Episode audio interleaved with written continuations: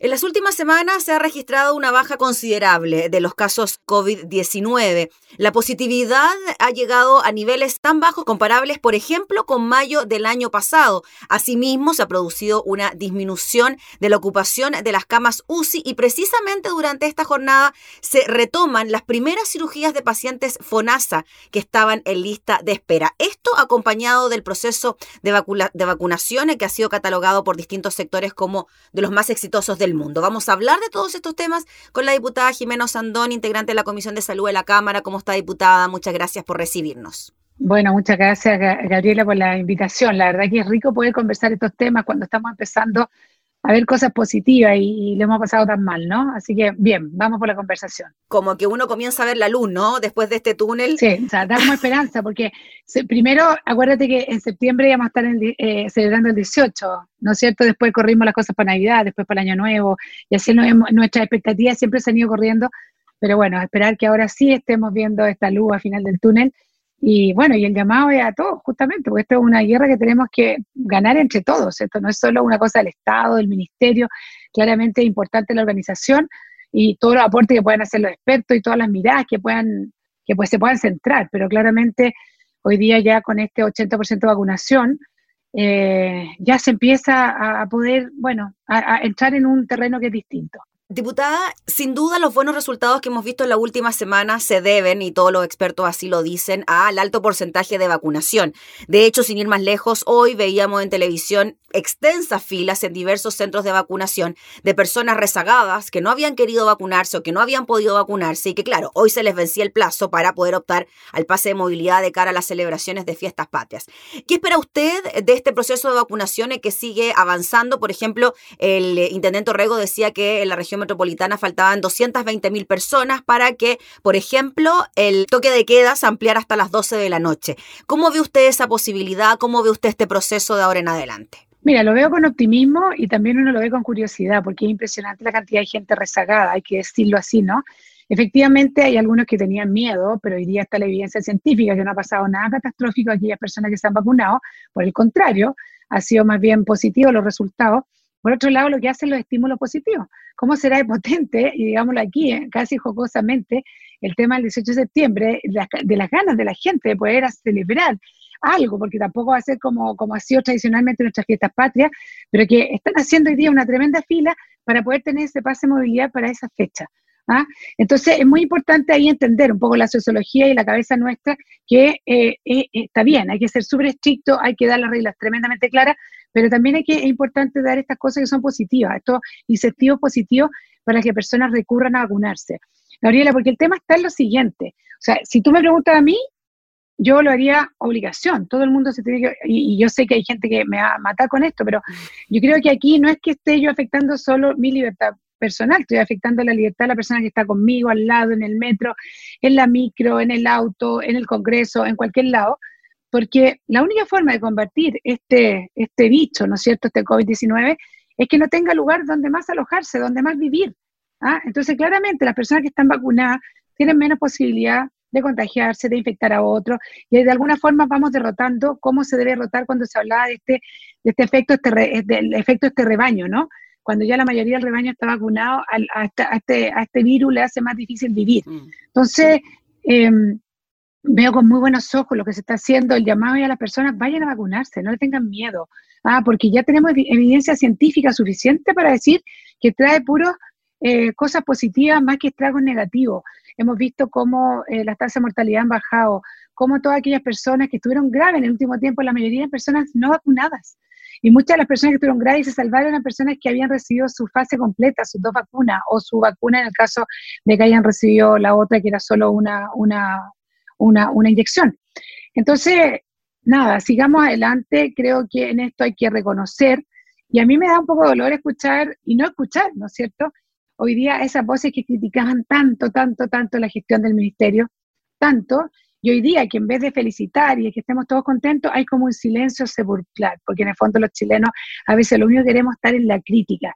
Yo creo que hoy día nosotros tenemos que estar no celebrando porque han sido majaderos en decir eh, y seguir comunicando esta sensación de riesgo, porque podemos volver a foja cero, porque tenemos variante hoy día la delta, el día de mañana puede ser cualquier otra, puede ser la variante chilena, cualquiera, y podemos retroceder muchísimo. Pero hay que reconocer también que hemos tenido buen, una buena estrategia de vacunación y eso fue porque una previa eh, eh, planificación y hoy día todos deberíamos alegrarnos de la situación que estamos y también prepararnos para enfrentar lo que viene. Tú lo dijiste en un principio, eh, vamos a tener que enfrentar las listas de espera de la cantidad de gente que no pudo ser operada, intervenida, incluso atendida por dolencia eh, importantes que necesitan de la atención inmediata y rápida. Y esa es la pandemia, los efectos de la pandemia los que vienen. Así que yo tengo ganas de celebrar, pero siempre con mucha responsabilidad y también pedirle a todas las personas que nos escuchen, izquierda, derecha, centro, extremo, que hoy día tenemos que decir, esto lo hemos hecho bien, lo hemos hecho bien como chilenos. ¿ah? Si esto no puede entrar, la política no puede entrar a esto. Ah, no podemos estar solo alegando, alegando, alegando, pero cuando la cosa va saliendo, va, va, va, va, vamos bien encaminados, porque claramente hoy día vamos bien encaminados, empiezan estos silencios, estos silencios que son eh, silencios que de alguna forma no se atreven a decir, ¿sabes qué? Tal vez yo me equivoqué y la verdad que la estrategia de la vacunación era la, la que había que seguir. Diputada, quizás ahora el mayor temor que tenemos frente a la baja en los contagios es precisamente la famosa variante Delta. La subsecretaria Paula Daza confirmó ya el día de ayer de que hay 59 casos de la variante Delta en territorio nacional, 55 de ellos están relacionados con viajeros y hay cuatro casos de circulación comunitaria que son de la región metropolitana. ¿Cómo ve usted esta posibilidad de que los buenos números eh, quizás se puedan ver ensombrecidos eh, con esta variante Delta que que eh, amenaza también a otros países. Hemos visto como en China han vuelto a las cuarentenas, en Europa, también en sectores de Estados Unidos. ¿Cómo ve usted esta posibilidad? Mira, yo lo veo con que tenemos que verlo, como, todo como todas las personas tenemos que verlo, tenemos que verlo con mucha responsabilidad. Porque si bien estamos en una posición mucho mejor, el Ministerio no ha dejado de insistir en esto que tú estás diciendo, ¿no es cierto? Esta variante que está dando vuelta, que es muy contagiosa, eh, y que yo creo que ha respondido que tenemos solo cincuenta y tantos casos porque hemos tenido una buena política pública en términos de, frontera, ¿no? Frontera dolorosa, ¿ah? muy dolorosa, te lo digo personalmente, yo muero, o sea, tengo familia en extranjero y me da una pena terrible no poder eh, que ellos vengan, porque tienen que pasar, son con niños chicos, o sea, de verdad que tengo un dolor muy grande, o sea, te lo digo, a mí me siento pero bueno, tenemos que los dolores dejarlos de lado porque en el fondo el objetivo final es muy, muy importante. Efectivamente, yo creo que la misma subsecretaria Daza dijo, hemos tomado políticas públicas que no se han dado ningún y hemos sido más estrictos que la mayoría de los países del mundo. ¿Ya?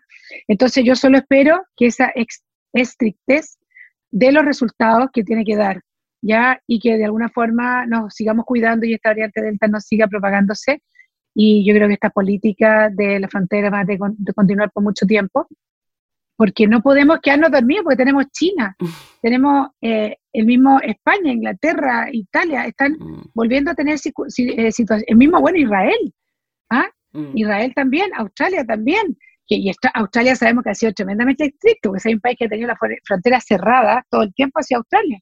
Y, y, a pesar de eso, están hoy día todavía con problemas, sobre todo por esta nueva variante, que hoy día es Delta, pero el día de mañana puede ser cualquiera otra. Si todos sabemos que esto, esto, esto, estos virus van mutando y van mutando y mutando y mutando. Entonces, por eso es tan importante y ojalá todo el mundo se pueda vacunar para que, al menos en Chile, el COVID-19 no tenga dónde alojar. Diputada, frente a esto de las fronteras protegidas, hay una situación que ha generado ciertas campañas en redes sociales que tiene que ver con aquellos padres que quieren salir con sus hijos. Sabemos que los menores de 12 años no tienen pase de movilidad porque no están vacunados, por lo tanto no pueden salir del país. Se han hecho solicitudes incluso a la subsecretaria Daza frente a este tema para que los niños puedan salir con sus padres. ¿Qué le parece a usted esa situación que se está generando ahora de que los niños menores de 12 años que no están vacunados no pueden salir del país? A ver, Aquí hay como dos temas. Yo creo que primero de todo está la responsabilidad de los padres. Si un padre quiere, no sé, a mí no se me ocurriría tratar de arriesgar a mis niños menores con un viaje, a no ser que sea estrictamente necesario. Se murió alguien, se murió el abuelo, no tengo idea, una cosa así, pero en el fondo el viaje tal vez más de, de placer, yo creo que hay un tema de responsabilidad personal de cada familia, si está dispuesto a correr los riesgos o no. Ahora, lo que hemos conversado con la secretaria DASA, en el fondo, al final lo más importante es la política de entrada. ¿Ya? Porque efectivamente es el país al cual tú vas a ir, te reciben con tus niños no vacunados. Bueno, uno dice, me están recibiendo, ¿no? Entonces casi hay un tema como constitucional de este derecho a la libertad de movimiento. incluso te podrías ir, como pasó con algunas personas que fueron hasta la justicia cuando le, los multaban o le hacían eh, eh, sumario sanitario o multa, ¿no? Era por las multas a los que andaban en el toque queda, ¿no? Porque en el fondo está tu libertad de desplazamiento, que es compleja llegar y, cortarla. Entonces, primero que todo, la responsabilidad personal de los padres, creo que es la primera. Segundo, si el otro país te recibe, bueno, hay algo que ya te está diciendo que por algo te están recibiendo. Pero lo más importante, yo creo, Gabriela, es no pegarte la cuarentena a la vuelta, que es la más dolorosa, que son los 10 días. 10 días. 10 días y con que nadie te pueda visitar, o sea, y con toda la estrictez del caso, con toda la vigilancia, las serenías pertinentes en los distintos lugares del país. Yo creo que eso es lo más importante. Veo difícil que un padre de familia, una madre esté dispuesto a arriesgar a sus hijos por un viaje de placer. Por eso quiero hacer como la salvedad, ¿no es cierto? Hay viajes que tienen otros fines, incluso pueden hacer, hasta médicos. Ah, y eso veo difícil que te, puedan decirles que no. Pero estamos en una política muy estricta, yo diría que en la más estricta del mundo en esta materia, y esperemos que esto tenga resultados. Pero yo, no, yo espero que los padres sean, seamos responsables, no saquemos a, a los hijos para que corran ningún riesgo, pero siempre vamos a tener la política de entrada. Si lo complejo es que se bajaran las barreras de entrada las barreras de entrada son esos 10 días que son matados, es cosa de pensarlo, porque uno dice 10 días en tu casa, pero estamos hablando de una casa donde toda persona que esté en esa casa también se tiene que poner en cuarentena. ¿Ah? Y los papás tienen que teletrabajar, los, niños no pueden ir al colegio, nadie los puede ir a cuidar. nadie los puede ir a cuidar, nadie te puede ayudar, a mm. no ser que sean personas que estén dispuestas a estar encerradas contigo. Los 10 días. ¿Ya? Los 10 días completos. Entonces la barrera es bastante alta a la vuelta. Mm. Ahora, yo también abogo la libertad de las personas y de sus padres, pero el consejo es, mira, es mejor esperar un poco, porque uno nunca sabe cuál es la consecuencia que puede tener a futuro, porque hoy día sabemos las personas que se han muerto, pero no sabemos cuáles van a ser los estragos a futuro mm. que podemos tener o pueden tener todas aquellas personas que se contagiaron de COVID. Eso está por verse, eso es parte de la ciencia que todavía va a tener que dilucidar cuáles van a ser esas consecuencias. Yo creo que un padre responsable no está dispuesto a que el día de mañana su hijo sea materia de estudio porque tuvo el COVID por un viaje y, y, después uno no sepa si va a tener una afectación real en su adolescencia, una afectación real en su desarrollo, en su vejez incluso porque eso no lo sabemos y no lo vamos a saber hasta un tiempo más. Diputada, decíamos al inicio que mucha gente hoy día se fue a vacunar porque, claro, era el último plazo para ponerse la primera dosis y así tener el pase de movilidad para las celebraciones de fiestas patrias. Ya se han suspendido fiestas, se suspendió la Pampilla, se suspendieron las fondas del Parque Padre Hurtado, por ejemplo, ahí en La Reina, Las Condes y Providencia, pero el intendente Orrego en la región metropolitana dice, bueno, quizás podría existir la posibilidad de que existan pequeñas fondas que operen tipo restaurante, con aforo reducido, etcétera. ¿Cómo ve usted esa posibilidad de que finalmente se celebren las fiestas patrias, de que exista alguna posibilidad de fonda o que haya desplazamiento también en esa fecha porque van a ser solo tres días de, feriado? Mira, eh, lamentablemente yo he visto muchos eh, videos de algunos recitales pequeños que han sido con los aforos pertinentes. Lamentablemente se sacan las mascarillas. Mm. Eso, eso sí. O sea, y esto que estamos hablando, los que están bailando, pues además bailan, gritan, entonces es como el perfecto para contagiarte, ¿no? Entonces, de esperar que no retrocedamos, pero lamentablemente ya se han visto imágenes de ese tipo. Mira, yo me quedo con que nos podamos reunir en la familia para el 18. O sea, así. Acuérdense que el año pasado no podíamos ni siquiera reunirnos en la familia, ¿ah? Mm. Porque no podíamos, los aforos nos daban. O sea, yo creo que hoy día vamos a tener que celebrar nuestro 18 y lo vamos a celebrar con muchísimas ganas, tal vez no en una fonda, pero sí vamos a poder tener reuniones familiares. ¿Ah? Y eso yo creo que es lo que tenemos que aferrarnos esta vez. Y no aspirar a la, fonda grande porque sabemos que una fonda grande, además donde hay alcohol, entonces la, la, las actitudes se van relajando, te sacan la mascarilla, empieza eh, los bailes más, más, más pegotes. O sea, de verdad yo creo que vamos a tener que inventar un 18 pandémico. Yo creo que el foco esta vez va a estar en poder estar con nuestra familia que el 18 pasado no pudimos estar.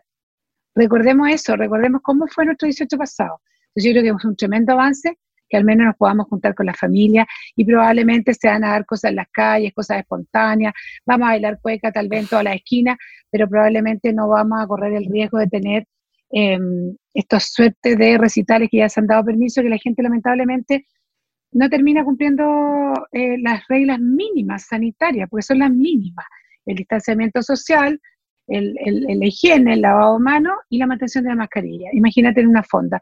Así que yo espero que, el, que nuestro nuevo gobernador le ponga mucho empeño a que celebremos y celebremos por primera vez eh, en familia. Esta vez va a tener que ser en familia, que no mm. fue el año pasado, recordemos, que tenemos mala memoria. Sí, pues sí, el Ministerio de Salud dijo que podía replicar esta fórmula del año pasado del fondeate en casa, ¿no? Que claro, ahora como usted dice... Pero era un fondeate, sí, pero era súper estricto. Muy estricto, muy estricto, pero quizá ahora como usted dice... Tremendamente estricto, acuérdate que era la, el aforo era muy mm. estricto, era, era nada, era súper, o sea, era muy poco. Yo creo que ya, si estamos vacunados con nuestra segunda dosis, va a ser bastante más grande eh, el, el, toque de queda de partida va a ser distinto. Y bueno, y si estamos fuera de nuestras casas, la cosa va a ser mucho mejor. Pero no puede ser, bueno, el del año pasado fue, era, el mm. fondeante en casa era no salga. Sí. Si no sé si te acuerdas, pero yo, al menos en mi familia, yo con mi familia nuclear no podía cumplir el aforo. Tal cual, porque eran cinco personas, creo que era lo máximo que podía. Sí, eran cinco personas, eran cinco personas. Entonces no podía invitar. Yo me acuerdo muchas familias que hicieron este, este enjuague de que podían llegar los papás, a ver un rato, pero ahí tenía que irse dos y después esos dos se volvían cuando los papás se iban. Bueno, eso ahora no va a ser así. Pero yo creo que todos tenemos que aspirar a hacer una celebración súper entretenida en casa, con juego, con baile, con música, o lo que sea, pero en familia, pero una familia menos reducida que la del año pasado, que eso no era familia, era, era, era quédate en casa pero es que era una circunstancia distinta. Y finalmente, diputado Sandón, sin duda lo que pase en el mes de agosto va a ser crucial para lo que pueda ocurrir de ahora en adelante, tanto para las celebraciones de fiestas patrias como para lo que se puede venir para los meses de verano. Bueno, yo espero que lo que venga en agosto, primero que todo, parte la tercera dosis. Partamos por eso.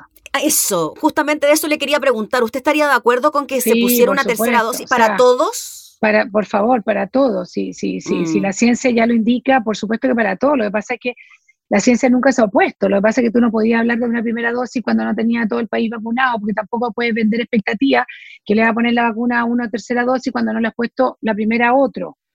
¿Ya? Entonces, cuando ya estamos llegando a esta inmunidad de rebaño, ya podemos empezar a hablar de la tercera dosis. Yo creo que eso es tremendamente importante. Yo espero que ya en agosto estemos empezando a vacunar a todos nuestros adultos mayores mm. con su tercera dosis. Eso sí o sí. Y yo espero también que eh, tomemos estos veranitos que nos han dado con mucha responsabilidad, eh, justamente para, para, no tener que retroceder. Así que nos cuesta mucho, Gabriela, retroceder. Mm. Recordemos que al principio de la pandemia estábamos todos asustados, esto es una novedad, todos nos encerramos, ¿te acuerdas que no había nadie por la... Eh, o sea, las cuarentenas eran mucho mejor cumplidas, pero ya cuando llegamos a enero de este año, la gente está agotada, no quiere más encierro, ya le dejó de temer hasta la muerte. ¿Ya? O sea, ya, ya no existe incluso ese temor que muchas veces nosotros sufrimos, probablemente tú y yo, de acostarnos en la noche angustiados por nuestra familia, por nuestros padres. El ser humano se va, se va acostumbrando a todas esas cosas. Entonces, cuando tú ya tienes una población que ya no quiere volver a la cuarentena, porque ya no se quiere volver a la cuarentena, es muy difícil retroceder. Por eso es importante que estos beneficios que vamos tener en este minuto los aprovechemos bien, eh, cumpliendo con todos los requisitos y los protocolos, por muy exagerados que aparezcan muchas veces, pero es la única forma de no retroceder, porque retroceder a esta altura es muy, muy difícil porque la gente ya no quiere mm. retroceder. O sea, yo no quiero retroceder, yo no quiero hablar de la gente en tercera persona, me quiero hacer cargo de mis palabras. Yo tampoco quiero retroceder. Mm. No, pues me sumo también a eso. Diputada, le agradecemos como siempre su tiempo y disponibilidad para hablar de estos temas. Ojalá sigamos hablando de buenas noticias en relación al COVID-19, que podamos salir de esta situación de pandemia lo antes posible y que las cifras buenas se sigan manteniendo. Así que muchas gracias por su tiempo, diputada, que esté muy bien. Bueno, muchas gracias a ti por la oportunidad. Gracias. Gracias. Era la diputada Jimena Osandón, integrante de la Comisión de Salud, hablando entonces sobre las buenas cifras que se han registrado en las últimas semanas del COVID-19.